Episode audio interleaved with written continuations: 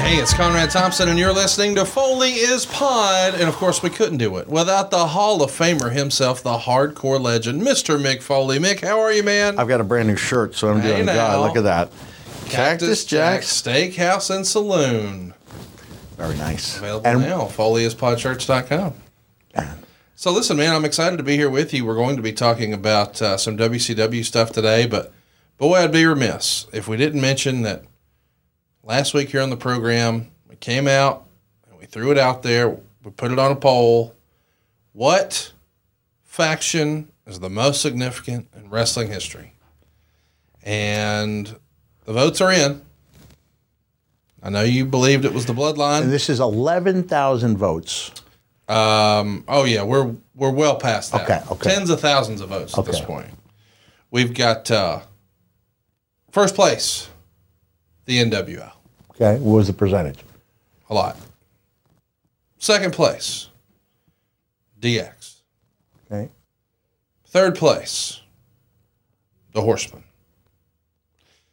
And with single digits, the Bloodline.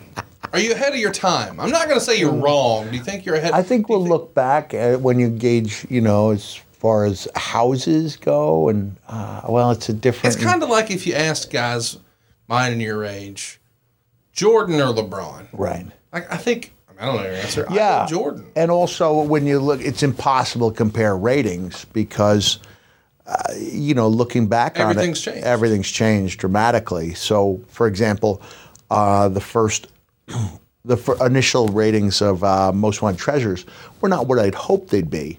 And they were down twenty-four percent from the farewell a couple of years ago. But it's also been noted that T V viewership in general is down thirty-five percent. So that's pretty good. So we're actually, yeah, as far as ratings, and there's so many more options. Not saying people are watching less T V, but as far as traditional ratings go, it's a it's a different game. And you look at those ratings, you'd go, God, if those would be the worst ratings ever if it was ten years ago. Right. But uh, A and E's happy with it. Um, and again, uh, the Bloodline, Roman's not out there every night like the, the Horsemen were. Or like D X or uh, N W O was. We have the benefit of hindsight and nostalgia. Like most of the folks who voted in this poll didn't necessarily, quote unquote, grow up with the Bloodline. Yeah. But a generation from now, they would have. Right. So like uh, our N W O is today's generation's Bloodline. And I think we just got to give it a little time. It's so much. But what I like is it's so much different yes. than what anyone has presented before. Correct. Um, and My it's... Tribal Chief. I'll never yes. get tired of that. Yes, my tribal chief. And, uh, okay, so uh, the popular opinion is not the one that I uh, espoused, but uh, thank you to the tens. I mean, we had twelve thousand votes in an hour, man. In an hour. That's People incredible. Were at, I, mean, I didn't like, even know we had that many listeners. Oh, buddy, come are on. We, are we, is the show doing pretty well? Yeah, the show's doing great. Okay, all right. Uh, speaking of shows, this past week was episode two of Most Wanted Treasures, and we got to see D X. Yeah. Um, what'd you think? You got to see the, the episode back for the first time since you did it. What'd you think? Yeah, it was actually the first episode that I was able to see was a rough cut of the D X. Okay. I watched about twenty minutes, and I thought, wow, this is really coming together well. And there was the payoff there at the uh, Barclays Center in Brooklyn, uh, where you can see that we did get the Jeep, at least for one night. It's it's it, it was a fun episode. It was uh, a lot of traveling involved, but it was a fun episode. Road Dogg was great to work with and funny as always. And he's we hope witty. He, I, he I is. He's quick, man. He is really quick, um, and always has been. Um, and we hope people will tune in, give it a try. I think they'll like it. I think they'll like it too. And I hope you like what we're doing today. It's going to be a lot of fun, man. We're picking up where we left off in your journey through W C W. Spring Stampede, nineteen ninety-four, is where you teamed with Max Payne to take on the Nasty Boys in Chicago. And man, your body went through a lot of punishment. Please go check it out in the archives over at foley on youtube dot com. Uh, but at this point in time, you're thinking you're going to get to take some time off and go get your ear fixed, right? Right. When I realized the company was not interested in uh, promoting what seemed to be a gift from the wrestling gods, uh, I was going to take some time off. It would be about six months for the complete, complete ear construction. And uh, the match with me and Max and the Nasties was supposed to be my last match in W C W before getting that reconstructive surgery. Um, Kevin Sullivan called me the next day. I guess Evad, Dave Sullivan, um, had been injured, and Kevin's brother, you know, he asked me if I would team up with him the next month to take on the Nasties in Philadelphia. And at that point, I put everything else on hold, went back. Um, and, and, you know, I, I'm glad that, I mean, I'm kind of glad I didn't get the reconstruction done. You know, it's, it's become part of me. Same way the missing teeth are. I'll probably have the teeth uh, repaired in the next couple of years, especially the bottom ones. T- the top ones I'm not that concerned about. Um, but I did come back, and we had an epic match. I never did get the construction. I never got the six months off. Instead, I gave my notice and was treated really well on my way out of W C W. Ended up with a couple of uh, really good matches on my way out. Did the wife ever push for you to get the ear done? I think she thought it was hot. Yeah, I, I do. I think my wife thought it may uh, have been attractive.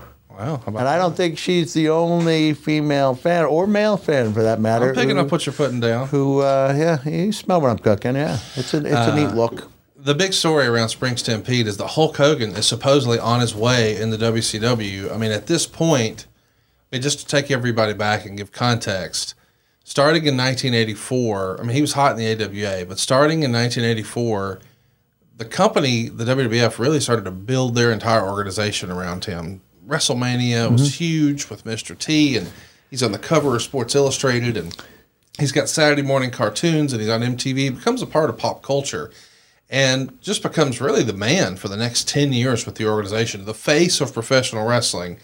And now there's an opportunity for him to come into W C W. So I'm sure from an organizational standpoint, they're thrilled. Yeah, oh yeah. We've got the biggest star of them all coming here. As a guy on the roster, are you excited thinking maybe this is a guy I could work with? A crazy maniacal Cactus Jack would be a great villain for Hulk Hogan? Or do you think, well, he ain't going to want to work with me. That I don't do his style. Or what's I the, think what I think? could have had it. My, whenever I'm asked the live shows, who's the one guy I wish I could have worked with? I used to have a list of three, Brody, Flair, Hogan. Mm-hmm. And, you know, Brody, you know, was clearly that's not going to happen. Rick and I had a, a yeah. few really good matches. Some great promos back and forth, and I just wish I'd stuck around T N A about three months longer. There's two types of people in this world, Conrad. The type who admit it's a big deal to be in the ring with Hogan, type who pretend it isn't. And it was a big deal. I got to cut, I think, two promos, and it's uh, it's it's pretty awe-inspiring to be standing face-to-face with him. And I think if I'd stayed, we could have had a, a good... I mean, it would have been... Um, what is the word I'm looking for? Challenging? Not challenge, methodical. Yes. It would have been methodical. It's It wouldn't have been a, a, a great... Wouldn't have been the ninety-one version of the match. Yeah, yeah, but I think we could have told a good story. And as I was able to show when I did the match with Rick, you know, that with a really good opponent, you know, they could bring out the best in me. And I believe Hulk, oddly enough, I think... Emotionally, I would have been so up for that match, and partially to win Hulk's approval, you know, um, that I think we could have had a good match. Just going back to two thousand ten, I think, so this is thirteen years ago. Yeah, I wish I'd stuck around just so I could do the match with Hulk, and just a teaser for an upcoming episode. You know, you sometimes don't know what's going to make the final cut, uh, but Hulk and I had a really good conversation when I met up with him at the beach shop. And based on the questions, follow-up questions I was asked by A and E, they're going to make that part of the show. Mm. And it was something uh, pretty pretty touching. And I don't want to say more than that, but uh, it was not the type of conversation you think you're going to hear from the two of us. I um I know in the past several years, a lot of people have maybe changed their opinion about Hulk Hogan. But I just want to add context that, man, in nineteen ninety-four... when he's trying to come into the yeah. organization. At this point, you've been wrestling nine years? Uh, yeah, nine years. Yeah. And when you get in in eighty-five, he's the top of the mountain. Yeah, yeah. Like, so if you're trying to make it in wrestling, he represented the apex of what was possible in pro wrestling. Right. So the idea that he's coming in, and as you said, there's two types of people, people who will admit it's a big deal or not. Like, once upon a time, he represented what was possible, right? right? I mean, that was... And I'm going to tell you something. I think I told this to Hulk in that conversation. I don't know if we included. And I understand the controversy and the use of the uh, racial epithet, you know. Um, but what I told Hulk is that Shane Douglas told me when he was in W W E, he said, look, I know, you know, it, it, I was like the anti-Hogan type of working in my head, right. you know. But Shane told me that he wasn't a Hogan fan, but he said, I'll tell you what, Mick, he said every single night there were Make-A-Wish kids or other kids, and he said, and Hulk would make them feel like the most important people in the world. He said, I would walk by and these kids would just be beaming. So I told Hulk from the moment I heard that, it didn't matter what his matches com- were comprised of or what his personal thoughts about me were at any time. Like, he was over with me by virtue of the fact that he made a difference in the lives of children, and he went above and beyond what he needed to do. And uh, and he will always be over with me for that reason. Well said. There's a lot of talk that uh, W C W and E C W were cooperating in this time frame here, and we've covered it in our Sabu episode, which you can check mm-hmm. out in the archives. But were you aware that there were some talks between the, the two companies with W C W running in the uh, the Philadelphia area? They had that Slamboree pay-per-view coming up in Philly.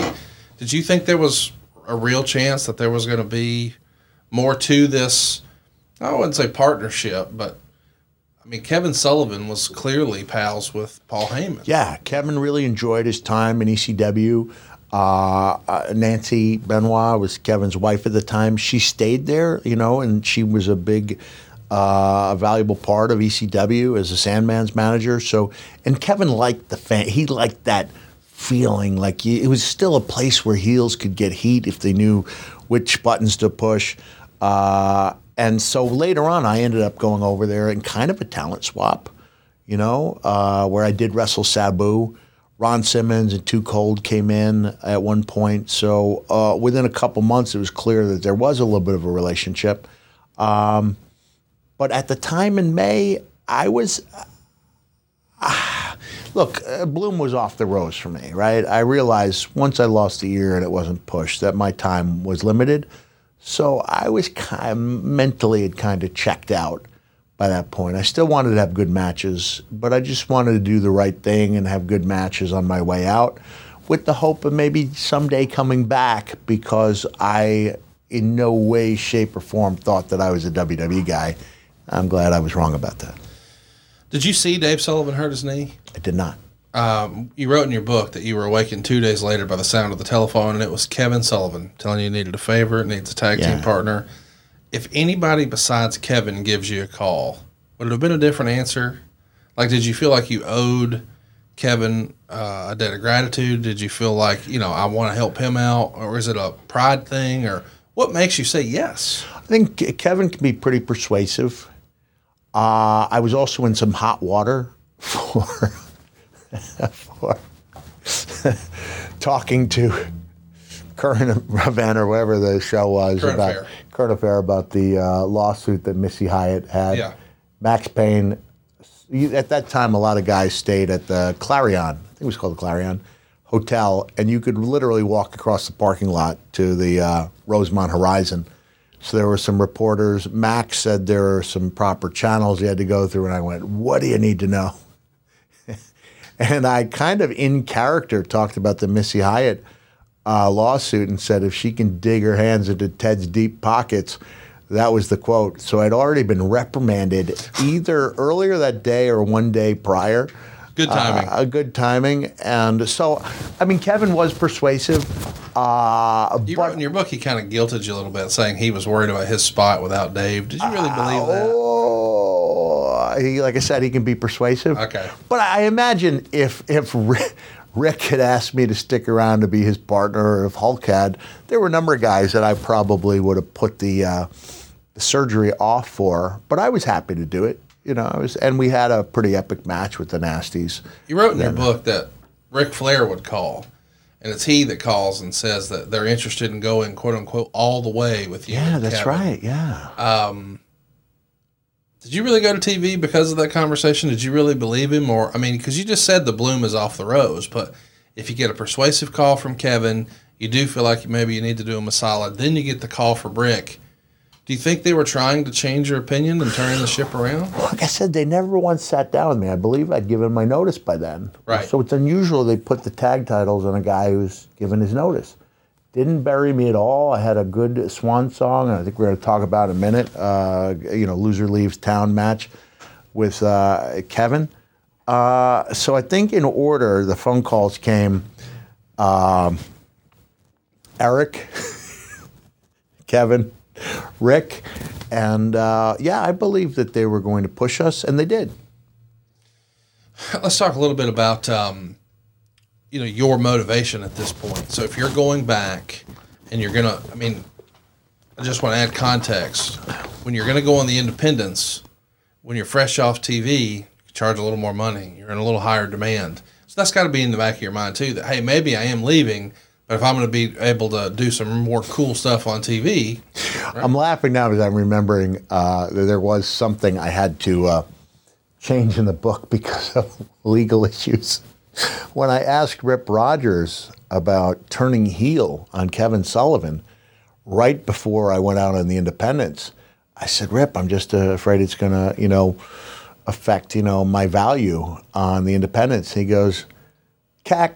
First of all, Kevin Sullivan is the least sympathetic wrestler in the company. It goes, and everyone knows his quote was, Dave is just stealing money from the company, which I had to change to Dave is mediocre because Dave Sullivan was not actually yes. actively stealing money. Yes. Rip was saying he was getting paid without doing much. A nice guy. Yes. He's a, well, how was the match? He's a nice guy. Yeah. But how was the match? He's a nice guy. I love that. Um, so, so I was, I was, I was raring to go and wanted to make the best of it. You know, you I, said, but I will hold on one second. I will say that part of the issue I had, and I wrote about this in the book, is because they would tape the M G M Hollywood Studios, uh, it's called Disney. Now it's just Hollywood Studios. Um, they would tape them up ten weeks in advance. You could see what was happening to your push. And in the tapings, we had already lost the titles, like past tense, by the time we lost the titles. So even if Kevin and I were, you know, knocking out, even if we were selling out houses and the T-shirts, uh, it was it was written, the writing was on the wall. So my initial, we're going to go all the way with you, was quickly tempered by, tempered by the reality that they weren't going all the way with us, that we were already scheduled to lose the titles. You know, you've got your mind made up that you want to leave, but, and, and you've said that they never called to try to change your mind or talk you into something else or what have you. Maybe you reconsider. Was there anything they could have said, or did you already have your mind made well, up? Well, money talks, right? Right. And the way to show me they cared would have been to not only say, we want you back, but to give me a bump. I did ask Eric Uh, at some point about the possibility of a bump in pay, and nah, that wasn't in the cards at that time. And again, going back to what we talked about, you're kind of in a conundrum where you can't be a top guy unless you're making top guy money. You can't make top money unless you're a top guy money unless you're a top guy. And uh, so there was definitely the perception, I go so far as to say reality, well, not, there wasn't a real glass ceiling, but figuratively speaking, there was a glass ceiling, and we weren't going to rise above it. And I just felt like I could do more elsewhere. And for anyone who's a parent, you know that giving up a guaranteed income, especially when it's six figures, even if it's, you know, relatively low six figures, still six figures, guaranteed. And to go out there in the wild world of independence and later on the even wilder world of Japan and E C W, that was a pretty big risk to take. Well, I did. I have I had E C W lined up from the moment that I gave my notice. And I had the match with Sabu in August as part of the trade agreement, which factored into uh, dropping the title to Roma and Orndorff because I was really in a bad way physically with a back injury. Um, and I think of everything that ever went down in W C W, the idea that it was thought that I was faking an injury was just, that was really hurtful to me. Yeah. Really hurtful. Uh, you're off T V, um, or you were due to be, but you had a Texas tornado match that was taped in February, and it airs on Worldwide when you're off, because yeah. they tape that show so far in advance. Um, you no. can't, I mean, listen, the Texas tornado match is a, what we're calling a Texas tornado match these days would be like a death match. Yeah. But that's probably a taboo word on Disney. Oh, property. yeah, yeah. You can't say death match. It was as physical as it could be given the circumstances we were in. The reason I was off T V, and this is a, a thank you to W C W, is that um, uh, Colette was having a difficult pregnancy with Noelle. Mm. And she had to spend a, most of the day resting. And so I asked Eric if I could have the time off. He said, Cactus, you just had time off for the Vader angle. And I said... I said I said yesterday on a house show, I think I teamed up with Ice Train.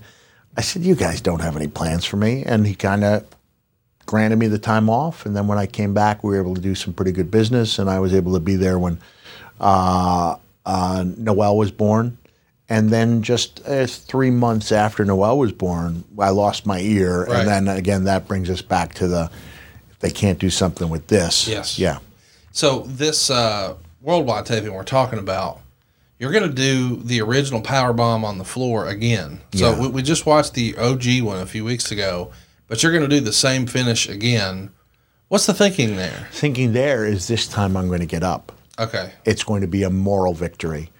Even if I lose the match, the fact that I thought it was going to, you know, not nearly as compelling as it would have been with a, when I say a real crowd, I mean a crowd of people who paid money to be there as opposed to theme park people who are trying to sit down and take a, bra a break.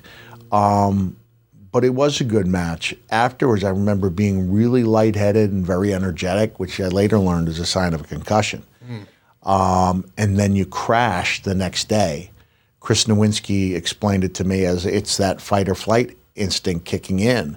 So it's not unusual if somebody, now there are head injuries, people are knocked unconscious, but it's not unusual if you've had a head injury to have a sudden rush of energy mm. uh, and then crash after that. But that's so still, you think you're okay. You think you're okay. You think you're actually like on Better. a high. Yeah. And it's actually your body's fight or flight instinct uh, kicking in that extra energy. So I remember uh, going out to dinner with Colette and the kids and a friend of mine from college after that and being like on a high because I thought we'd accomplished something pretty cool. Yeah. And then it wasn't treated that way. And it was just one and done and instantly forgotten. You wrote this in your book. Vader covered me for the easy pin, but the match wasn't over yet. The referee began his count as I lay prone. One, two, three, no movement. Four, five, I started to move. Six, seven, I was on my knees. Eight, nine, Cactus Jack was on his feet. Then with the ref's back turned, Harley hit me from behind and I went down. ten, I lost the match. The loss, as is usually the case in our sport, didn't really matter because in this case, the real victory was a moral one. I'd taken the powerbomb and had gotten up. Nothing could be simpler. Um, it's a lot. It's a big risk, though, is it not, to take a powerbomb on the floor? Did you feel like, you know, the first one was... Given that before the first one, I wrote my last will and testament. Yeah, man, hand. That's just so different than the I first I know, one. But, the uh, you know, the story arc of the character, I felt it was important enough to do it. Obviously, you know, if I had to do it over again, I would not have. Uh, but that was a good match. I always had good chemistry with Leon. And like I said, I think that was about as wild as you could... That was about as far as you could push the envelope when you were wrestling at uh, Disney property. You wrote in your book that even though Jim, Jim Ross was working for the competition at this point, quote, I could hear his voice in my head. Mm-hmm. The referee is counting, folks, but it's just a formality. This one is over. What we really need is some medical attention down here. But wait, what's this? Cactus Jack is starting to move. My God, he's on his knees. Ladies and gentlemen, in twenty-five years, this is the damnedest thing I've ever seen. Cactus Jack is up. Cactus Jack is up. It didn't matter who was calling the match. However, this was too good to miss. Only a complete idiot could screw this thing up.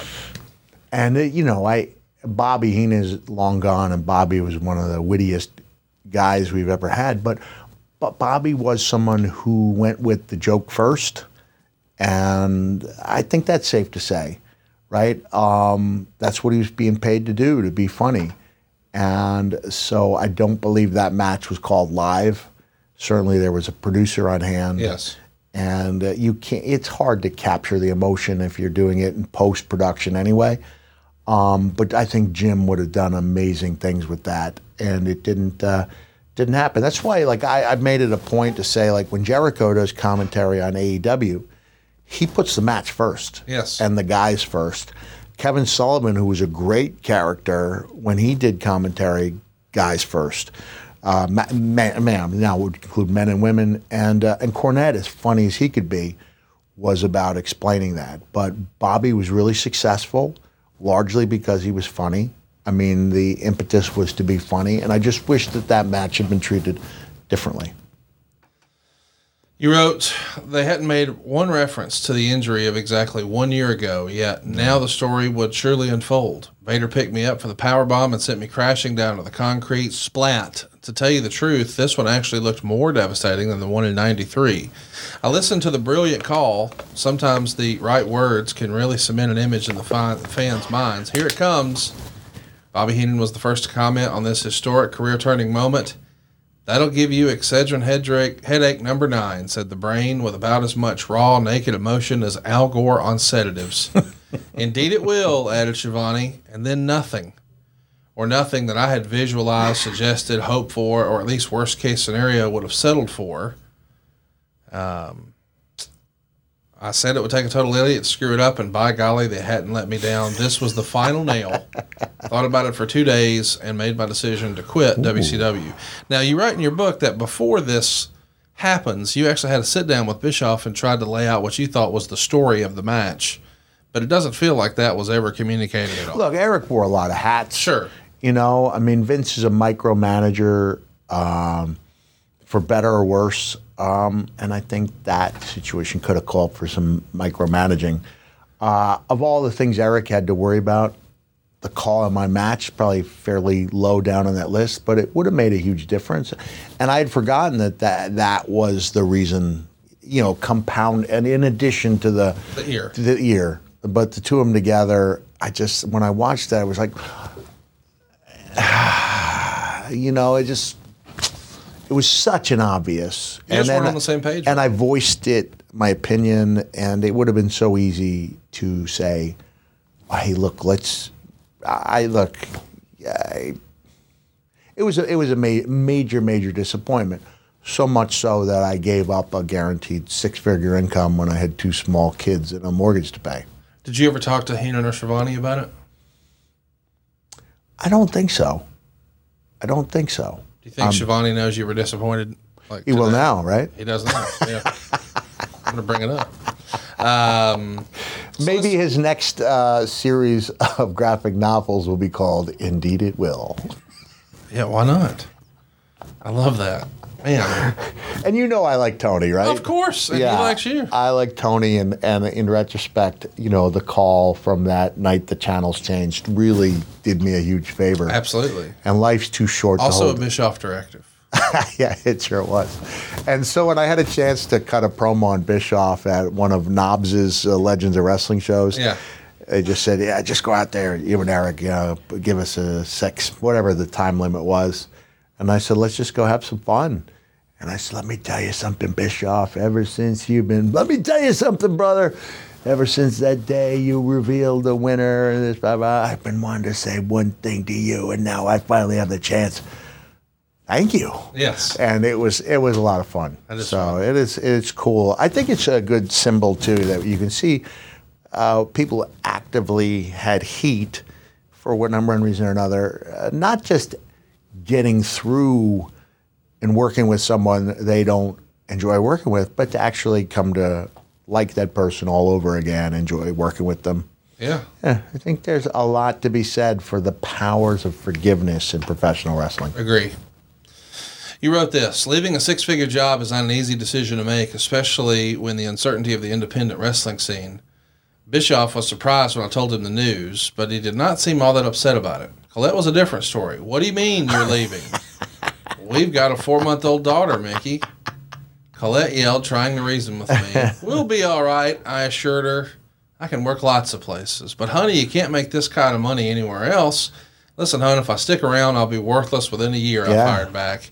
At least this way I can buy some time and maybe come back when things are different. Was that your thinking, that maybe the W W F was not going to be in your cards, but maybe you can, as they say in wrestling, certainly J R does, leave and go learn a new hold and come back? W C W, that would have been the right call when I left W C W ninety, came right. back to the same company fifteen months later, uh, a ton of self-confidence I gained along the way.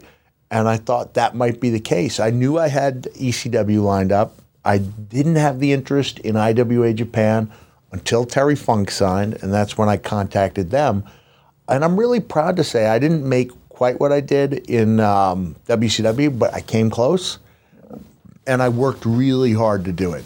I really hard to do it. And I was out there with the gimmicks, selling the gimmicks. Um, but when I look back at like the independent matches I did with Sabu, for relatively low. I was a five hundred dollars a night man, you know. I think I got seven fifty on a on some big shows, but basically five hundred a night. A promoter might say I was seven fifty, but anyway, you're talking about making fifteen hundred dollars a week if you're lucky, but I did better than that. I came in, you know, a little over one hundred because I was working hard, and um, I wasn't making a fortune when I did go to I W A Japan, just three grand for a ten-day trip, three hundred bucks a night. Uh, I do include a twenty-four hour travel day as a day of work. Um, but I was really glad I, I took I took the chance. I bet on myself, and uh, it paid off. Hey, so last week my buddy Dave Green up in Saint Louis was uh, looking for some Cardinals tickets. Uh, he kind of forgot that he had made plans to take one of his daughters to the game. She didn't forget. So when she said, "Hey, Dad, are we still going to the game tonight?" Man, in that moment, the last thing you want to tell your daughter is, "Oh, I forgot." My buddy Dave knew what to do. He knew about Game Time. You see, with Game Time, you get flash deals and last minute deals on tickets, even up until the day of the event. You see, buying tickets to see some of your favorite events shouldn't be stressful. It should be fun. Well, Game Time can hook you up. Whether you're looking for sports or music or comedy or theater, whatever it is, they've got you hooked up. But there's two things I think that make Game Time stand out above the rest. I love the peace of mind I get from the Game Time guarantee.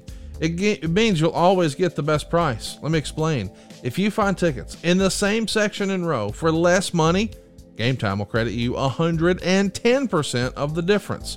It's even cheaper. Come on, how do you beat that?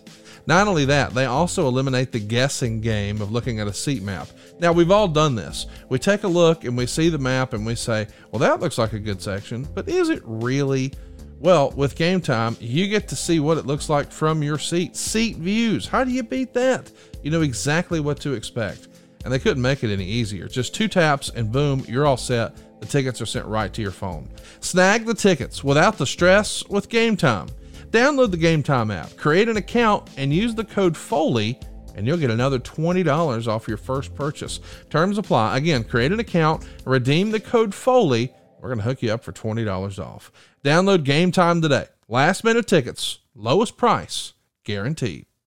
You also wrote about Arn Anderson questioning your move here and uh, how W C W was running less and less shows, and it took you recounting the line from Heenan in order for you to make your point to Arn.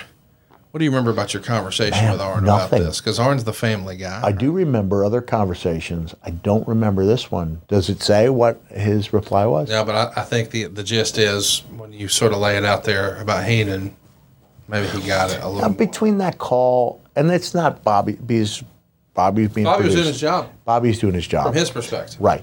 Um, but you wish that it could have been maybe less about trying to put in his head, and maybe Tony could have been the guy to, but once you said Excedrin headache number nine, it's kind of hard to.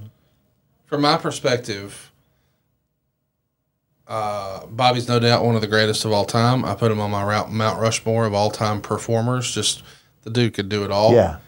But it never felt like his heart was in W C W as much as it was the W W F. Like it felt like we got Bobby at his best in the W W F, and we got Bobby yeah. Heenan in W C W. Well, Bobby was successful enough that he replaced Jesse. Yeah. Jesse went on a vacation, and Bobby, you know, he had that weird, I'm going to, you know, kind of segue. And it's kind of a sad story in a sense, but I would tell you the respect I had for Bobby is that, you know, Bobby had a great deal of difficulty speaking for the last several years of his yes. life. And so when I saw he was on Twitter, I thought, what a great way for Bobby to communicate. communicate. And the and it appeared to me to be the real Bobby Heenan. And I went to bat and tried to get him a blue check mark. And within a couple of days, uh, I was doing a signing somewhere, and someone said, "Listen, I just talked with Bobby's wife, and that's not his Twitter account." I was real. I was so devastated. So I was in pretty constant communication with his wife, and told her how terribly sorry I was. That would have been a great vehicle for Bobby. Yes. You know, because he could have used that sharp wit. Yes. Um, so I really liked and respected Bobby. I just thought I'd drop the ball. And now I think anything more I say is belaboring the point.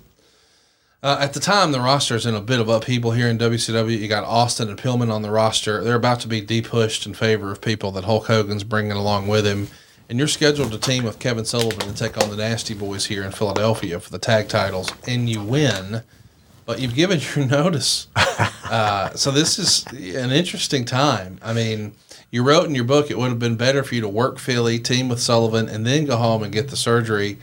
Uh, collect the paycheck and stay home, but you just you, you couldn't do it. And instead of taking um, time off T V like most people do who have given their notice, they actually push you. And and normally that would not be the case. yeah, you know, I mean, yeah. This goes the the one eighty of what everyone expects. And, and you were probably more shocked than anybody else, right? I was, yeah, really pleasantly surprised. I was ready to do the time-honored thing and to lose a bunch of matches on my way out. Instead, they put me with, you know, with Sullivan. I turn on him, and we end up having a pretty good little uh, program on my way out. But clearly, um... when I won that match in Philly, my dad was in the audience. I can't remember if he went with my brother or whatever the case was. And I remember Bischoff specifically seeing me with the big smile and saying, "That's the Cactus Jack I like to see." And one of the things that was really fun for me in that match was having Dave the Hammer Schultz, who was a member of the infamous Broad Street Bullies, uh, and the most feared enforcer of his era. Uh, but Dave Schultz lost enough fights to where he wasn't unkind. Like, he, you could get the huge babyface pop by, like, uh, Clark Gillies from the Islanders getting the better of Dave Schultz, but that didn't mean he wouldn't be out there mixing it up the next day. And I see him, and he's really reserved, and he's kind of nervous. And I'm sitting there with Kevin and the Nasties and Knobs. Knobs has come back from that shoulder injury. He's still injured from when Max Payne threw him nearly, damn near, killed him or paralyzed him. Arn Anders said, thankfully, you know, Knobs had the makeup of a jellyfish because if he'd had any musculature, that suplex would have paralyzed him. And so Dave Schultz said, um, "Can you guys teach me how to throw one of those wrestling punches?" And I said, "Dave," I said, "respectfully, I think you need to hit him as hard as you can." He says, "I'm going to hurt him." And I go, "Look, we're going to be out there really winging it ourselves." I'm getting goosebumps thinking about it. And I look at Knobs with that goofy grin with the one missing tooth. And I go, "You need to hit him as hard as you can." And, and, and Knobs gives him the nod. And at that point, Dave Schultz loosened up completely. I didn't think he had a beer. And when it came time to throw those punches, he pulled Knobs' shirt. He just started throwing those uppercuts as hard as he could. Knocked Knobs goofy, but it protected his character there. And not saying there wasn't a way to get away with a great working punch, but it took all the pressure off him, similar to when Sheamus told me to hit him as hard as I could. Right. And I was like, wow, well, I can do that. Sure, I can do that. So it turned out to be a, a heck of a match. I think the only misfire was that Sullivan had a dove underneath his Phillies hat. I think you didn't actually see it fly away, but if you look closely, I believe there's some bird poop on Kevin's head. Oh my God. But it was a it was a fun match, probably even better than Spring Stampede had been. Wild match, a fun match. I don't think I knew about the dove. The dove. Go back I and watch Kevin come out. Uh, yeah, it was Poop. It was a lot. It was a lot of fun, and it was my only title in W C W, which sets us up for the, you know, spitting on the belt promo, yeah, which got was. me in some hot water. Uh, Well, along the way, there's going to be other things that are going to annoy you besides just the ear. I guess I was high maintenance probably from w to, from W C W's perspective. Well, they're going to bring in a lot of folks along with Hogan, who, as you put it in your book, quote, wrestlers who had never worked a main event match in their lives began cashing bigger checks than I ever had. Hmm. Yeah. And no, it, to be fair to those guys, they probably had worked some main events with the Hulkster in six-mans and things like that. But yeah, yeah, the checks started, you know, they were, there were guys making a lot of money doing very little. And I thought I was made, I had done quite a lot and was still down there at, you know, the uh, comparatively bargain basement fee. You think you could have gotten a good match out of Brutus the Barber Beef no. Dink? Yeah. No, there are there are limitations. Dirty Harry said a man's got to know his limitations, and I would have been un unable to pull that particular rabbit out of the hat. Yeah. Uh, you wrote a story in your book about uh, working with the Nasty Boys and Kevin Sullivan, and you're in Melbourne, Florida, and there's uh, some tobacco juice. Do you remember this story? I do. I actually thought that was in Upper Marlboro, Pennsylvania, but if I wrote Melbourne, it probably was. Uh, this guy seemed, and this is, you know, we're kind of only a few months removed from M J F throwing the drink on the... Oh, the, the kid, kid which yeah. turned out to be tequila or something like yeah. that. I thought the guy was putting up an un unreasonably large attempt to keep me from grabbing his beer and throwing it on Knobs. And when that beer, or what I thought was a beer, was in mid-flight, I realized why. It was about twenty-four ounces of tobacco juice. And uh, the guy spit. The guy spit, and uh, the brown liquid hit Knobs. It was in his eyes. It was in his mouth, and it was a hideous sight. But the, those we had a maybe Upper Marlboro was the god awful match where uh, uh, Harley Race lectured me afterwards about having to make the match respectable, no matter how small the crowd was or how much fun we were having. So. Um, You wrote in your book at the time, it may have been the most disgusting thing I've ever seen in wrestling. Is it still the most disgusting thing? I got covered in tobacco. It's a lot of territory to cover, right? Um, it's up there. It's up there. Maybe we can have a poll, most disgusting thing. Yeah, so, we'll throw that out there. Yeah. What is, so go go talk about it on Twitter with us, at Foley is Pod. What is the most disgusting thing you've seen in pro wrestling?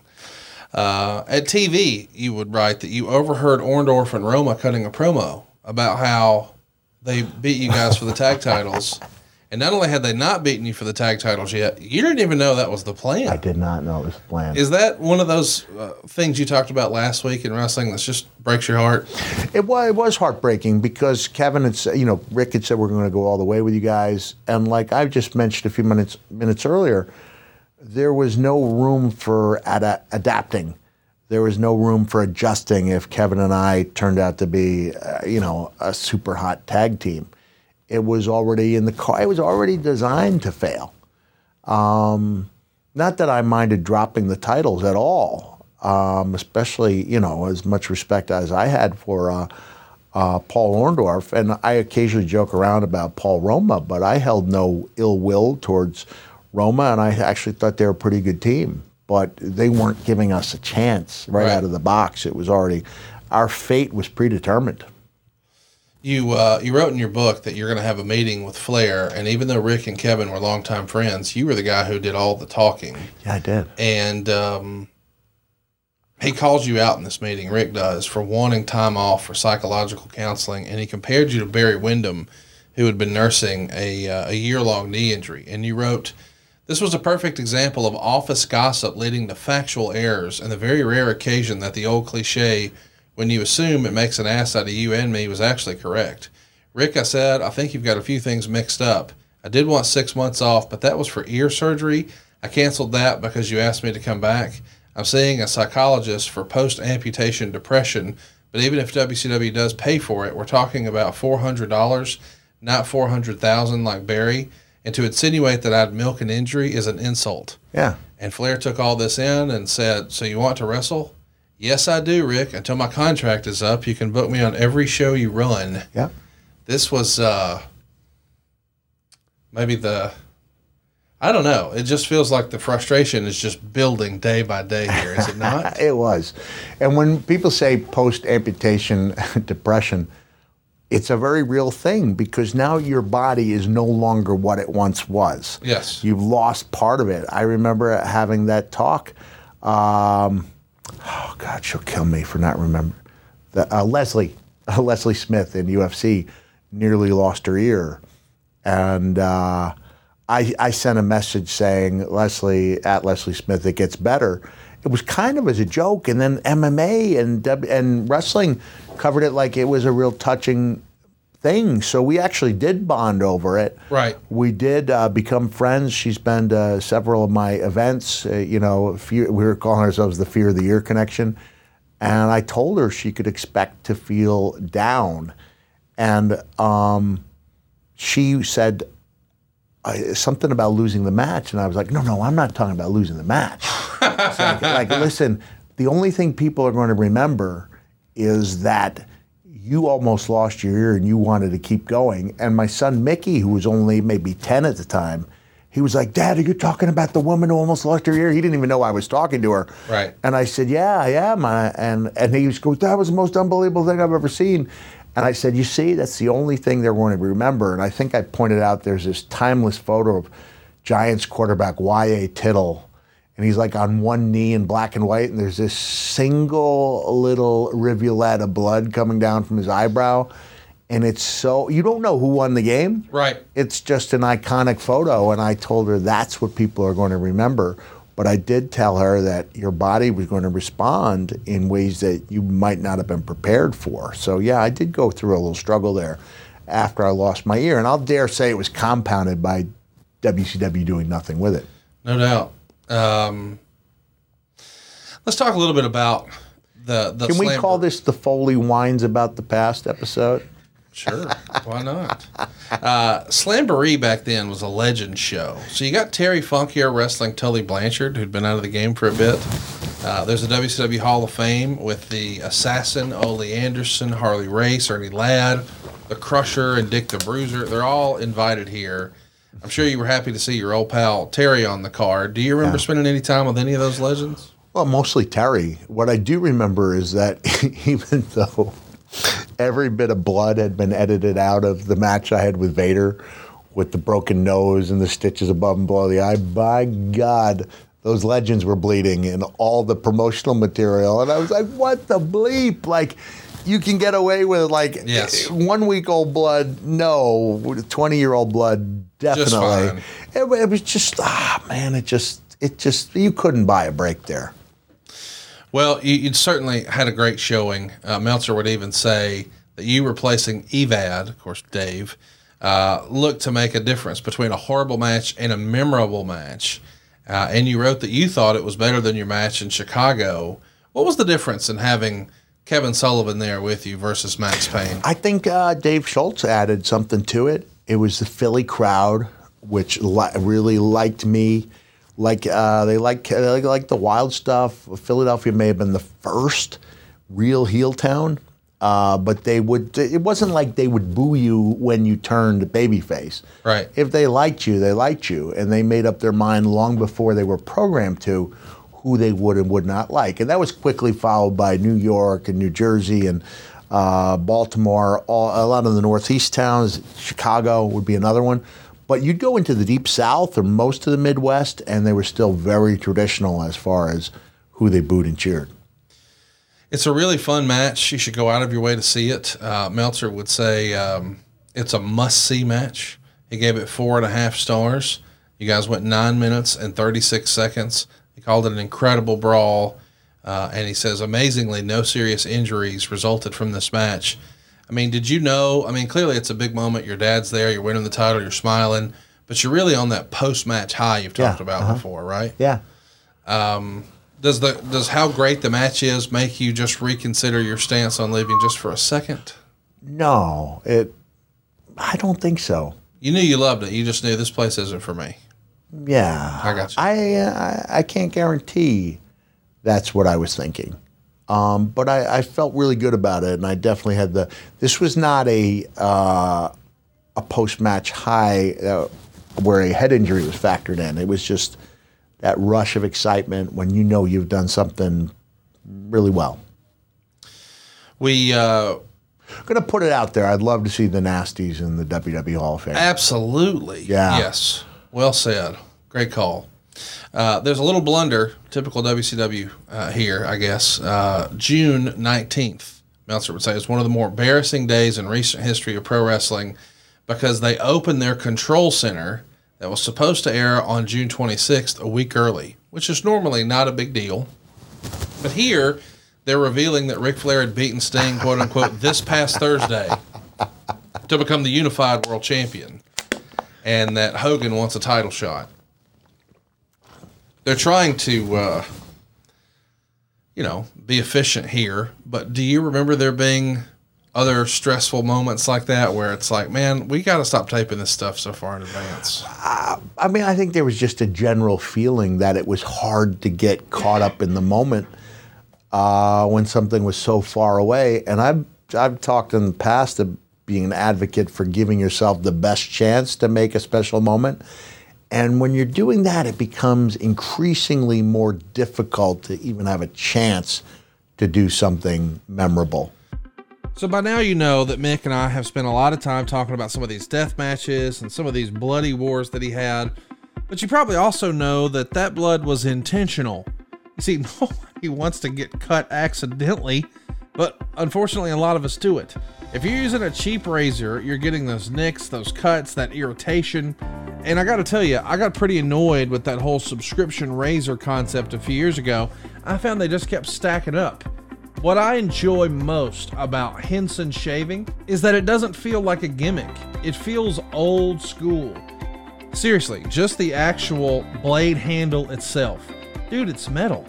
It's not some cheap piece of plastic that's going to break on you or frustrate you. This is like, I mean, I'm not saying it's going to last a lifetime, but it feels substantial. It feels like something our grandparents would have used. And at the same time, man, you get a whole pack of these straight razors. Dude, this is old school. But here's what's cool about it. And here's why I believe that you got to meet Henson Shaving. They're a family-owned aerospace parts manufacturer that's made parts for the International Space Station and the Mars rover. And now they're bringing that same technology and engineering to your shaving experience. You see, I've learned that razor blades are like diving boards. The longer the board, the more the wobble. The more the wobble, well, the more nicks, the more cuts, the more scrapes.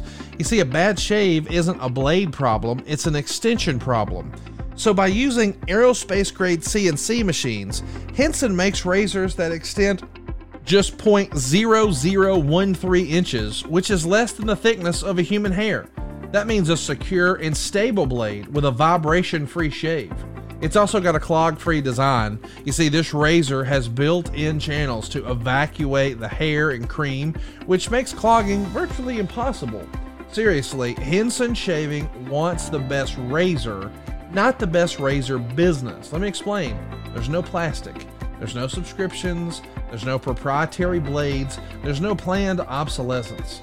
The Henson razor works with standard old school dual age blades, but it gives you that, that new age, that new school tech.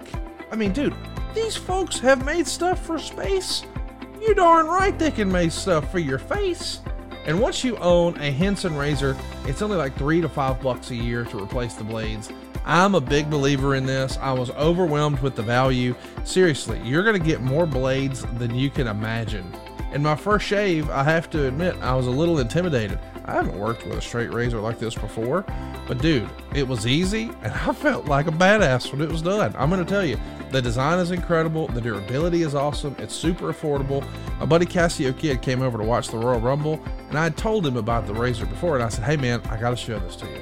And I showed him the blade. I showed him the razor. It's it's something you got to see. I recommend it. It's the most manly thing you can do today. It's time to say no to subscriptions and say yes to a razor that will last you a lifetime. Visit henson shaving dot com forward slash Foley to pick the razor for you and use code Foley and you'll get two years worth of blades free with your razor. Just make sure you add them to your cart. That's one hundred free blades when you head to H E N S O N S H A V I N G dot com slash Foley and use the promo code Foley, hensonshaving.com forward slash Foley. That same segment would, would say that Steve Austin defended his title successfully at that Clash, and you and Kevin Sullivan also defended yours successfully. This airs in advance of the Clash of the Champions match, and what do you know? It was... Uh, It's like they could see the future, because you did beat them at this Clash. ten minutes and thirty-five seconds. There's two referees, which wasn't previously announced. Lots of brawling. Not nearly the same match. Uh, it gets a star and three quarters. A star and three quarters. Yeah, man. I think it, I did the double clothesline with those guys over the top rope, which is no small feat. So three big bodies going. But anyway, I thought, okay. Uh, he, he would right here. It was all brawling, but much sloppier than the previous match, and obviously it toned way down since this was on broadcast T V rather than pay-per-view, and there was a great deal of concern within W C W and the W W F about airing things that people would categorize as violent on T V because of the current governmental sentiment and outside network pressure. The actual brawling was way off, particularly involving Sullivan. Jack took a few great bumps, the most significant being a diving elbow off the apron when the Nasty Boys moved, which enabled him to crack his head on the rail. Uh, man, what a bump that was, too. Uh, Sags then posted his shoulder and back suplexed him on the floor. Back in the ring, they're going to do a double knockout from simultaneous clotheslines. Kevin tags in. Knobs attacks Dave Sullivan wearing a T-shirt that reads, Hulk rules, with rules backwards. Uh, and then Sags attacks Dave as well, and then Dave hits Sags with the crutch, and Jack uses the double arm on Knobs for the pin. Star and three quarters. I mean, you were kind of surprised at his rating, but... Did you feel like, you told us before, you know when you hit a home yeah. run, you just got that great feeling after. Did you did you have any sort of feeling, like you felt it at the pay-per-view at Slamboree, but you were shocked at this rating, so you felt pretty good about this one. I felt like it, was a, it wasn't a home run, but it was a solid single up the middle. Yeah, there you go. I would have I would have been more ha- happier with a two and a half star rating. The next day you Did wrestled. You say star and three quarter or star and a half? Star and three quarters. There you go. That extra quarter star is It, it matters. Yeah. Uh, the next day you wrestle Sabu in E C W, which you can check out in the archives. Uh, and, and on W C W Pro, you had a match where you and Kevin would defend the tag titles against Harlem Heat. I guess this is one of the few matches where you'd wrestle with Booker T, like yeah. before it happened years later yeah, in, uh, yeah. in T N A.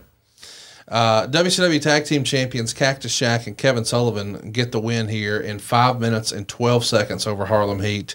Um, and then, you know, we're sort of teasing a bit of uh, uh, a triangle with right. you and Dave and right. Kevin. And Kevin, yeah. Did you know what the creative was going to be? Like, you're just here as a placeholder and then they're going to transition I, well, I, around? I think Kevin was happy to have me in the mix right. and to do the turn. Uh, you know, I, I guess, you know, the way of sending me off was as a heel uh, with Kevin Sullivan vanquishing the heel, but uh, fans definitely reacted differently. Now, the Sab the Sabu match was the one that ushered in the, the uh, spitting on the belt, which was actually done to help push this um, new relationship with uh, W C W and E C W. So I thought to put it over as strongly as I could, that I would do a promo that talks about how my pride was more important even than a title. And I prefaced it by saying how much I valued the title. I might even say I loved it. And then I said I lost something even more valuable to me, you know, my pride, um, my self-respect, and my title as... Uh, What's the famous death doctor? Kevorkian. Kevorkian, Jack Kevorkian's favorite wrestler. Um, because of the suicidal nature yes, of yes. The, the style. And that's where I hurt my back, I'll say really badly, if it was bad enough to prevent me from wrestling the next night. I mean, I could barely move. And my I broke out in hives uh, for some reason over about two-thirds of my uh, my body. I was re- I was really hurting. Really hurting. Luckily, somebody uh, asked me if I needed something for the pain, and that was only the second time I'd uh, had a. I had a subs- prescription, my first prescription, when I bruised my shoulder real badly at Spring Stampede, and then one of the boys gave me something. And I could understand the allure of pain medication because I understood it could make you feel euphoric. Right. But I also understood that a feeling like that is not natural. And that, you know, your body sends you these messages because it wants you to know that it's hurting. We uh, we got to talk about the Sabu match here for a minute, just briefly, because when you come back into the W C W locker room, I'm curious, does that even come up? I only bring it up because Sabu was like an underground legend in ninety-four. Yeah. You know, back when tape trading was just getting some momentum, he was sort of the hot guy, and certainly the hot guy on the independents, and you would see in the Observer and the Torch and other newsletters like that, lots of buzz about this guy. And now you had an opportunity to work with him. Is that on anybody in W C W's radar? Does it even come up that, hey, there's this kid out here that's got this buzz and a guy in our locker room? Oh, yeah. I mean, because Kevin had been there, and he'd been there when the Sabu phenomenon was unleashed right in uh, E C W. And I remember Meltzer writing that, like, people were running away from him. You know, he showed up on a gurney, and he didn't speak. He did these things that defied belief and logic. And, uh, you know, he had Paul Heyman carefully orchestrating the presentation. So, yeah, they wanted me to go over there. They wanted me to put him over. They wanted me to do what I could to strengthen that. And uh, I know the match disappointed a lot of people. Paul Heyman later said to me, Mick, you got to understand, there were people who thought they were going to see somebody die. Right. So the bar was set pretty high, and I don't think we reached it that night. I do think we reached it, like, in Pahrump, Nevada. Um, and there's also that spectacle of the bottle that wouldn't break in Hamburg, oh. P A. So we had some great matches, and Sabu's another guy I'd like to see get his accolades. Absolutely. Uh, you Real know, innovator. It's uh, just a shame that when the only crime, the only thing Sabu ever did was get older. Right. Right? And now a lot of the people who were on the bandwagon, you know, see him, uh, you know, uh, he hasn't gone on to be part of people's childhoods the way that we had the opportunity to. Yes. So the wave of popularity goes from here, then it, there's a big, you know, there's a big downturn, and then one day, one Halloween, you realize that people are dressing up like you for Halloween. You're no longer irrelevant. You're now part of people's childhoods. Was that? Do you think that's just because he wasn't on national T V long enough? He was just the well. He did, also he didn't have a chance to endear himself. There you go. To people. So it would have been, I understand why he didn't speak. Uh, he was the nephew of the Sheik, and the Sheik, I don't think, spoke. If he did, it was rarely. It was never more than a few words. He was sticking to that character, but he never found that other gear to shift into, which is you usually involves comedy.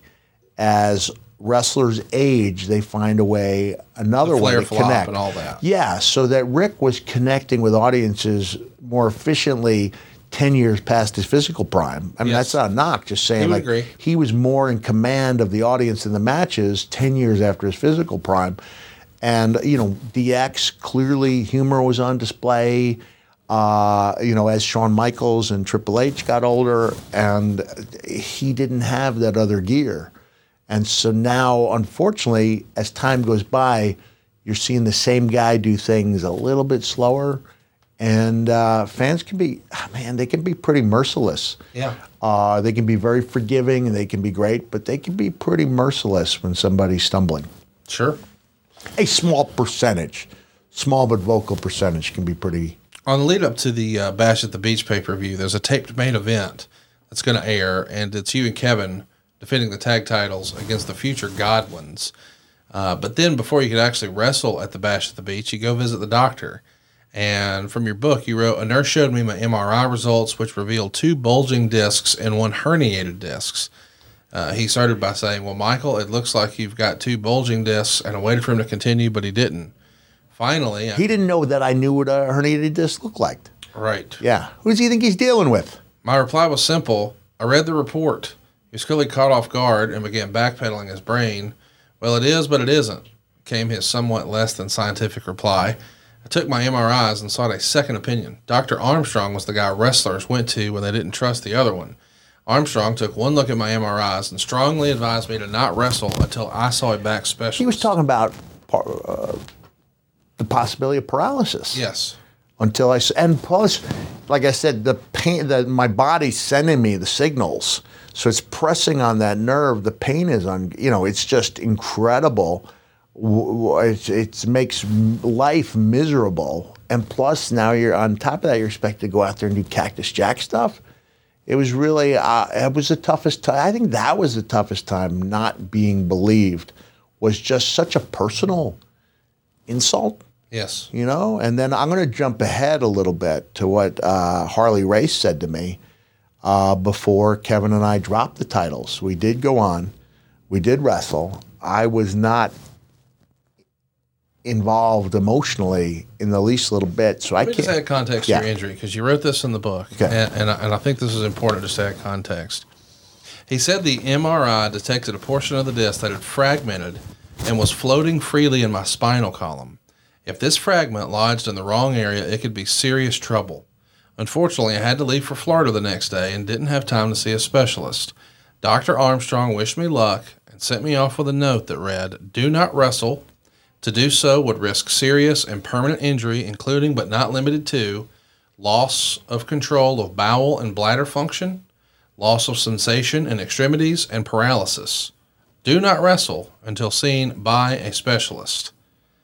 And you wrote in your book that you called W C W, told them the news, and told them that you would come to Florida anyway.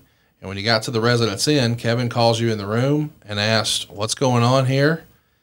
And you said, "They don't believe me, do they?" "Of course they don't," Kevin shot back. "Rick thinks you did this because he yelled at you about spitting on the belt. I was getting hot. Where is he?" I went to a boardroom where Flair was sitting with several other members of the booking committee. "Cactus," Flair began. "Kevin tells me you aren't able to wrestle tomorrow. Is that true?" "Yes, Rick, it is." "Are you sure?" "Yes, I am, Rick."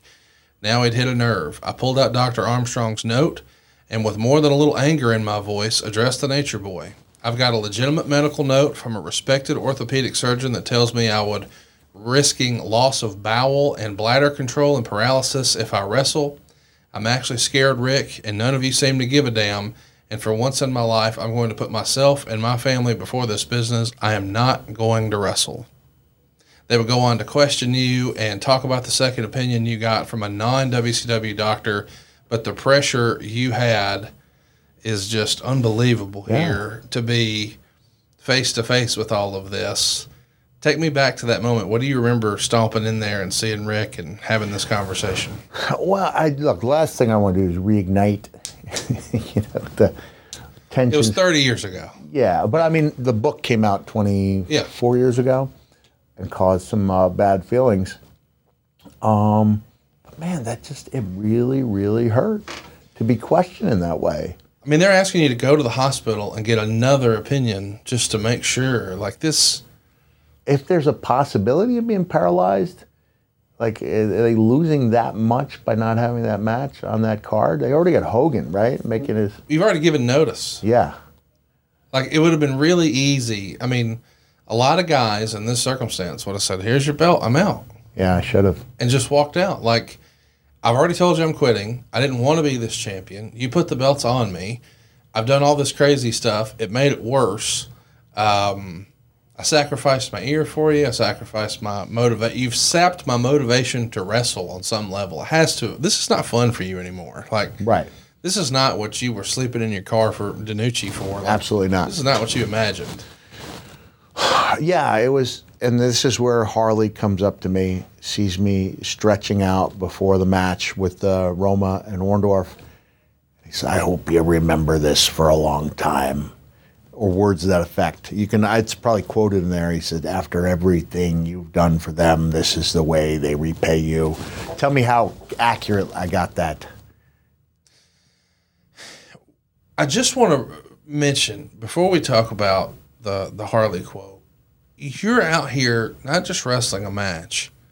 The match goes twenty minutes and eleven seconds. Yeah, I think they got the heat on me, right? They probably did. And...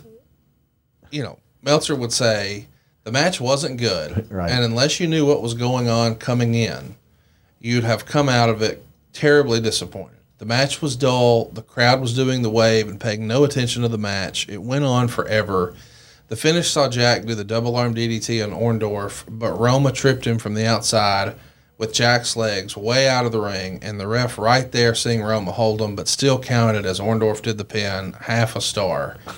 And you wrote you wrestled that night, but scared as hell, and it yeah. was the worst pay-per-view match you'd ever been in, and everybody knew it. Now, I've been in some stinkers before, But I always had this feeling inside me, no matter how bad things suck, I, can, I could always pull them together. And I, at that point, I'd made the decision, I'm not going to pull it together.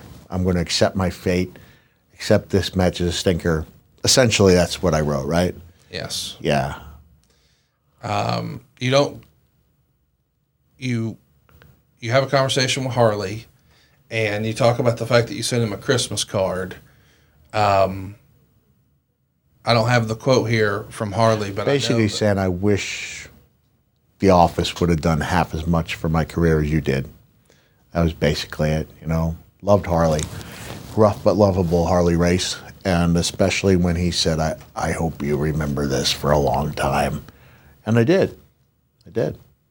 And we're not done yet. I can't believe this is real. Right away, you're back working at center stage, once again losing to Orndorff and Roma before getting back on the road to Jacksonville, where you and Kevin beat Bunkhouse Buck and Colonel Parker, who's substituting for Terry Funk. But whew, why not just walk away? I know. Do you think? Do you think you were addicted to wrestling, or were you? I was. I was trying to do the right thing on the way out. Yes. Um, were you nervous that if you didn't, that it could? You didn't want to burn a bridge. You wanted to be able to... That, that was probably a very real consideration. Yeah. Uh, reading back on it, I wish I'd said no. Yeah. Uh, uh, but I went out. I did the right thing. Kevin and I did some business on the way out. I have to say that I think my back... I think whatever enormous pressure was on my back and that nerve must have gotten better, because before I wrestled Kevin, I did a, probably... I think it was a three and a half star with Rambo for... Uh, Uh, Catch Wrestling Association in Austria, and we had a pretty good match. And then it was a trip from hell trying to get back in time for the pay-per-view in, in Roanoke. So I would next have big trouble with the lower back in late ninety-six, early ninety-seven, and that was a big reason, I think, why the uh, uh, quality of my matches suffered a little bit for about a six-month period in W W E. All right, by now you know that uh, Mick and I both like to save money. He's Frugal McDougal, and I've been known to save a dollar or two. But let me give you a little pro tip on saving money, because that's the old thing we're looking for, right? It's like we've always heard. It's not how much you make, but how you save. Well, maybe you're like me and you've fallen for a good deal here and there, or so we thought. Try it free for thirty days. Well, that's enough time to try it and then completely forget about it. I have to admit, I did this before Rocket Money. Rocket Money showed me all the subscriptions that I'd signed up for, and dude, I wasn't using a bunch of them. I had no idea that both my wife and I signed up for Hulu, but we watch T V together. We don't need two accounts. We needed one account. I even had a subscription that was very expensive to DAZN. I bought it over a year prior just to watch one fight and forgot about it. They just kept drafting, and I missed it. So let me ask you this. Do you know how much your subscriptions really cost? I thought I was spending like eighty bucks a month. Man, when it was all said and done, I was spending hundreds per month. It's time you find out exactly what you're spending with Rocket Money. You see, Rocket Money is a personal finance app that helps you find and cancel all of your unwanted subscriptions. It's even going to help you monitor your spending and help you lower your bills all in one place. Over eighty percent of people have a subscription they forgot about. Maybe you signed up for the Stars app to watch one show, or maybe you got like a free gaming trial, but you never actually used it. That's where Rocket Money comes in. They will quickly and easily find the subscriptions for you. Any you don't want, man, you just hit cancel. Rocket Money does the rest for you. It's that easy. Rocket Money can also help you manage your finances in one place. You can automatically categorize your expenses, so it's easy to track your budget in real time, and you'll get alerted if anything looks off. Over three million people have used Rocket Money so far, saving the average person up to seven hundred twenty dollars. Stop throwing your money away. Cancel unwanted subscriptions and manage your expenses the easy way by going to rocketmoney.com slash Foley. That's rocketmoney.com slash Foley, rocketmoney.com slash Foley. You wrote in your book, I still had one more controversy to handle, though. Your phone rings. It's Janie Engel, and she says that Flair has a big angle to turn me heel on Kevin, and they need me at T V. I thought you guys were done with me, I said to Janie. I know, she replied, but baseball went on strike, and Turner's giving us more hours to fill, and Rick really needs you. Damn, I thought as I hung up the phone. I don't want to be a heel. It was nearly August, and I'd given my notice three months earlier. My phone had been ringing steadily with independent offers. I'd already taken several opening dates with E C W and some other groups as well, and was booked on a two-week tour of Austria. My weight was down to two eighty. My back pain was reduced. And I was really in a groove. For merchandising purposes, a must on the independent scene, it was vital that I be considered a good guy. Because you would make almost as much At the at the, at the merch table, table yeah. as you would, a you know, I think I said five hundred or seven fifty. I think I was seven fifty, except for E C W because they used me so much. In that case, I think I made five hundred, except when we were at the E C W arena, which was seven fifty. The program's laid out, except for the fact that you're turning heel. You turn to Rip Rogers and ask him for his professional yeah. opinion. And Rip's stature in the business has increased in recent years due to his training, but you wrote at the time he was the quote-unquote cheapest man in wrestling. And here's what you wrote. I really wish I could leave this place as a baby, I said, before adding, this angle's going to change all that. And Rip quickly shoots back assuredly, no, it won't. You don't think leaving Kevin lying will turn me heel, I asked. Cack, Rip said, laughing, Kevin Sullivan is the least sympathetic character in the business. The fans will love you for it. Well, what about Dave? He's sympathetic, I countered. Yeah, he is, but Cack, even the fans can tell he's just a mediocre worker. What he actually said was, even the fans can tell he's just stealing money from the company. Dave Sullivan never showed up with a ski mask. It's amazing. And a pistol, but he was taking money. He was getting money that ripped. You're stealing money, Bundy, the old Ernie lad. Uh, yeah, so the angle happens, and you are a babyface. You dropped Kevin and Dave, and you're cheered massively. You were wrong. They, Mister Morgan was right. Uh, it, Not Rip Morgan, Rip Rogers. Right, right, right. You got Sorry. your rips wrong. Um, my goodness. You, you, you did get to work with uh, Mean Gene for the angle. That had to be a big deal for you. I mean... Oh, yeah. This is the guy that you sort of grew up watching on T V, and now he's a part sure, of this. Yep. Uh, let's talk about the match. Uh, Kevin Sullivan faced Cactus Jack in a short T V main event. This is according to The Torch. Uh, he really liked it, and um, he would he would write, the program ended with a Cactus Jack interview. He started it by speaking German, repeating what he had said. I after guess losing his ear in April. Mein Ohr and the plastic Tasches is bringing. My goodness. Means, please don't forget to bring my ear in the plastic bag. Oh. Jack took a shot at Shivani by saying, despite what you and your broadcast buddies may have been feeding these people, I don't get off on seeing my ear thrown out in a garbage can in a foreign country. And Wade would say, Cactus Jack's interview to close the program was delivered beautifully. His bitterness over W C W's treatment of his ear severance came through in the interview. And unbelievably, you're still not done. Fall Brawl ninety-four, you finish up with the company, but you're coming back from Austria that same day. Um... You would write that pay-per-view usually requires that you be at the building six hours before bell time, but you got there fifteen minutes before yeah, the first match. Because it was on. the trip. It wasn't just the trip from hell that everything went wrong. It was a trip from hell in that it took forever. I don't know why, but do, do I say how long it took? Because I'm thinking in my head forty-two hours from door to door. I mean, you, you go from... Austria to Vienna to Frankfurt to... Well, Vienna's in Austria, but I was in Graz, I think. So I go from Graz to Vienna to... From there, where do I go? Uh, Frankfurt to Atlanta to Roanoke. Yeah. That's a lot. Yeah, that's a lot. Uh, uh, Kevin Sullivan is relieved when he sees you. Brother, we were panicking. My final W C W match was billed as a loser leaves W C W match. Because I already had three months of independent dates booked, the outcome... was in about as much doubt as the night I showed up at the Sportatorium in Dallas with everything I owned stuffed into my eighty Plymouth Arrow. Give me a slam or a loser leave town match. Yeah, the only spot I called because Kevin didn't like to call matches anyway.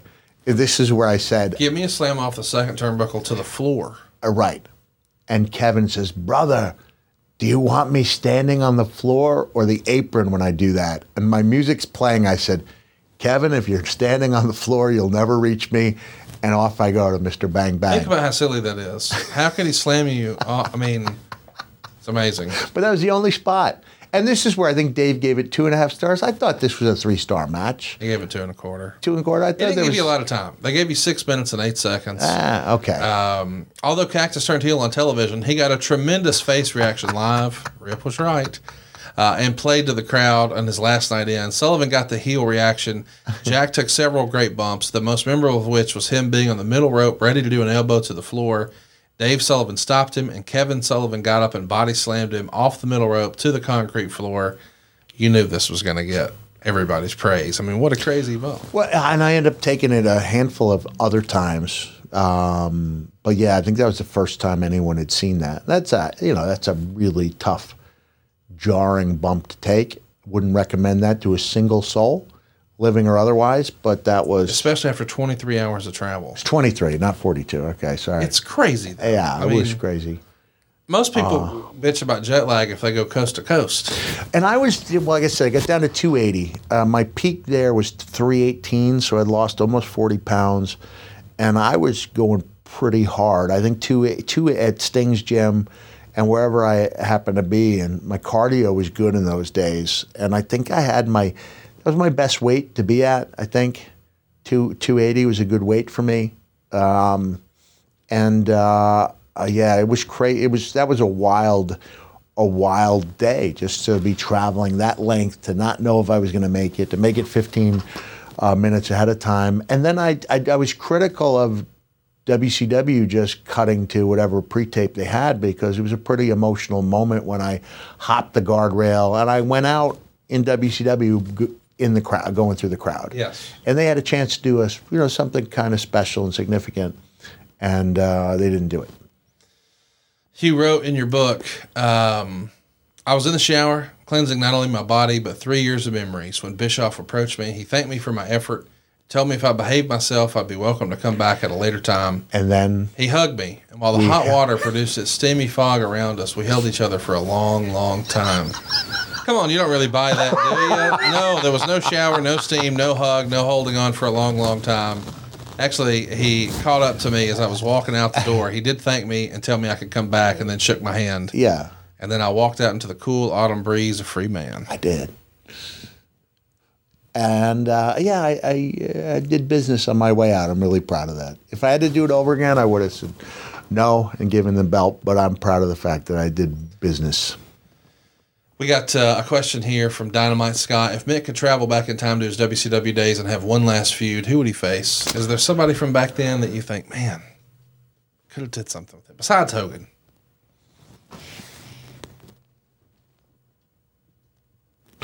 You know, as a babyface, I had real good chemistry with Rude at the few house shows we did. And Rude was such a great heel that I think, and the extremes and the characters, I think that could have been something really special. Because Rude was one, he was a workman, you know. Paul Heyman described it as he always, every night he rolls his sleeves up, goes to work.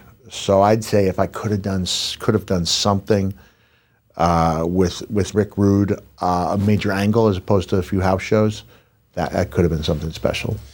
Next week, Mick, we're going to continue your journey through nineteen ninety-four. As Cactus gets extreme, you're going to join E C W on a full-time basis, start working with Paul Heyman, wrestling Terry Funk at Hardcore Heaven and all those chairs being thrown in the ring, teaming with Mikey Whipwreck, doing the job to a beer bottle, Uh, Public Enemy, winning the tag titles, Kevin Sullivan returning to the E C W arena, and then the innovator of violence, Tommy Dreamer. We'll talk about all of that next week here on the program.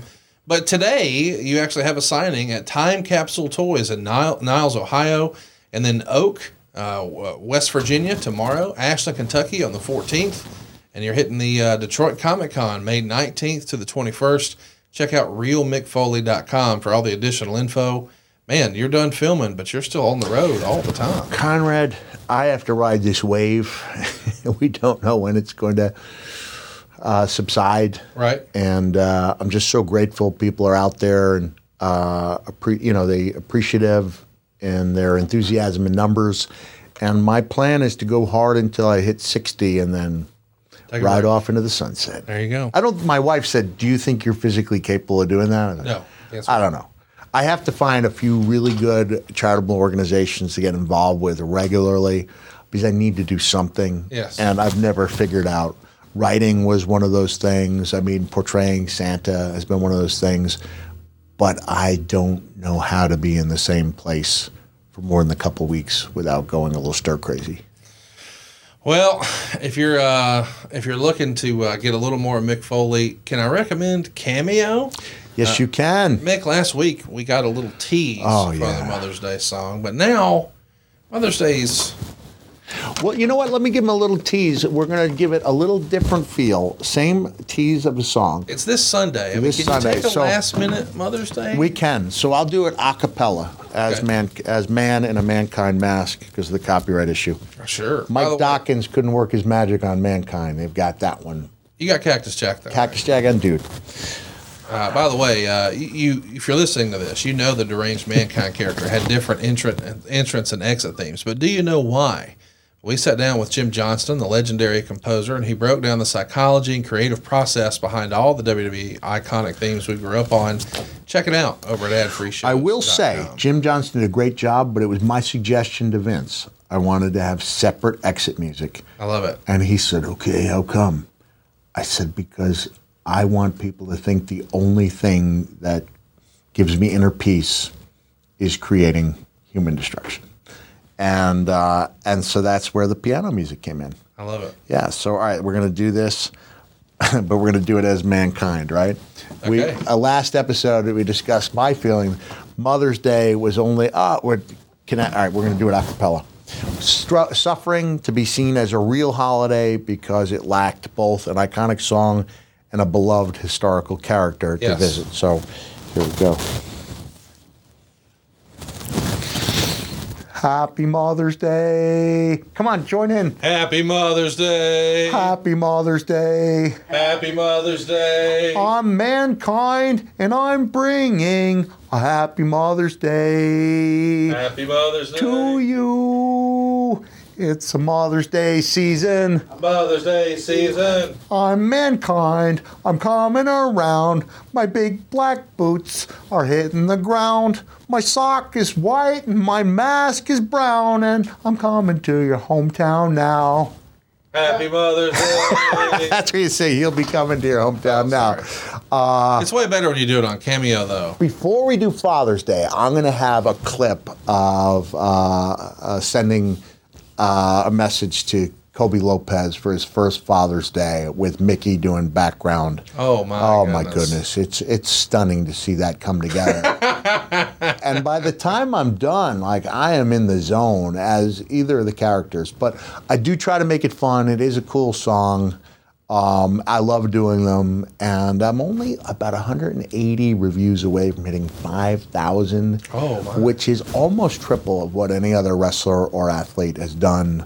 That's amazing. So uh, it's amazing, and it's amazing that the, you know the fans think enough of me. It's it's not cheap. I think it's reasonable, but it's not cheap, and people pay that price because they want to see the smile on their faces. Do you have a graduation song? Do we have one of those? With that, where a dude would come in with the all-purpose song, graduation. Well, I'm just saying, congratulations. Congratulations. Right yeah, uh, graduation, Mother's Day. Yeah, brother, I'll get it done. And I, if I have to, I'll write a new graduation song. But dude does a nice job. Funeral. Oh, gosh. Oh, gosh. Let's put the fun in funeral. And I looked up and I said, this is not actually a video. Oh, I, I, it got all over me. I was like, listen, I'm all for having fun, but that might be a little too far. All the fun is at Cameo. Tell everybody where it is, Mick. Cameo dot com slash Mick Foley if they want to see where I'm going to be. Uh, go to real mick foley dot com. Absolutely. Pick up that swag at Foley is Pod, shirts dot com. Interact with Mick over on Instagram at real mick foley. And if you've got questions for the show, and uh, we certainly want to hear what you think is the most disgusting thing you've seen in wrestling before, hit us up on Twitter, Instagram, or Facebook at Foley is Pod. We'll be back next week talking all things E C W right here on Foley is Pod. Fight Plus is the ultimate digital platform for live sports and entertainment, and they're now offering a free seven-day trial at try fight dot com. Fight Plus is packed with a premium live event schedule, over a thousand hours of live action every year, and a library of more than four thousand hours on demand, plus exclusive content you can't get anywhere else. Fight is a great partner of ours. They support us, so let's support them. Give that free seven-day trial a shot, and you'll be a member for life. That's try fight dot com, T R Y F I T E dot com. Hey guys, Double J, Jeff Jarrett. Need to call a timeout real quick here. I wanted to tell your listeners what I've been telling my world listeners for a while now.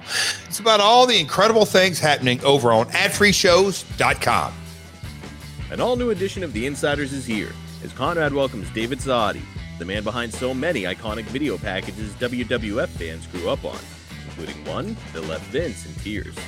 You got it. And Conrad, I swear, I walked outside the studio and Vince was sitting down on the concrete floor, crying hysterically, just saying, thank you, thank you, wow. thank you. I went up to Hulk Hogan, he says, good job, can't wait to see it. fifteen minutes later in the stairwell, Vince is still sitting down in a different spot now, crying, saying, thank you, thank you. Jim Johnston created the soundtrack for generations of W W E fans with some of the most iconic themes in history. Jim sits down with Conrad to take us behind some of those classic themes, including The Ultimate Warrior. And then I recorded that, and then just over that, you're just doing.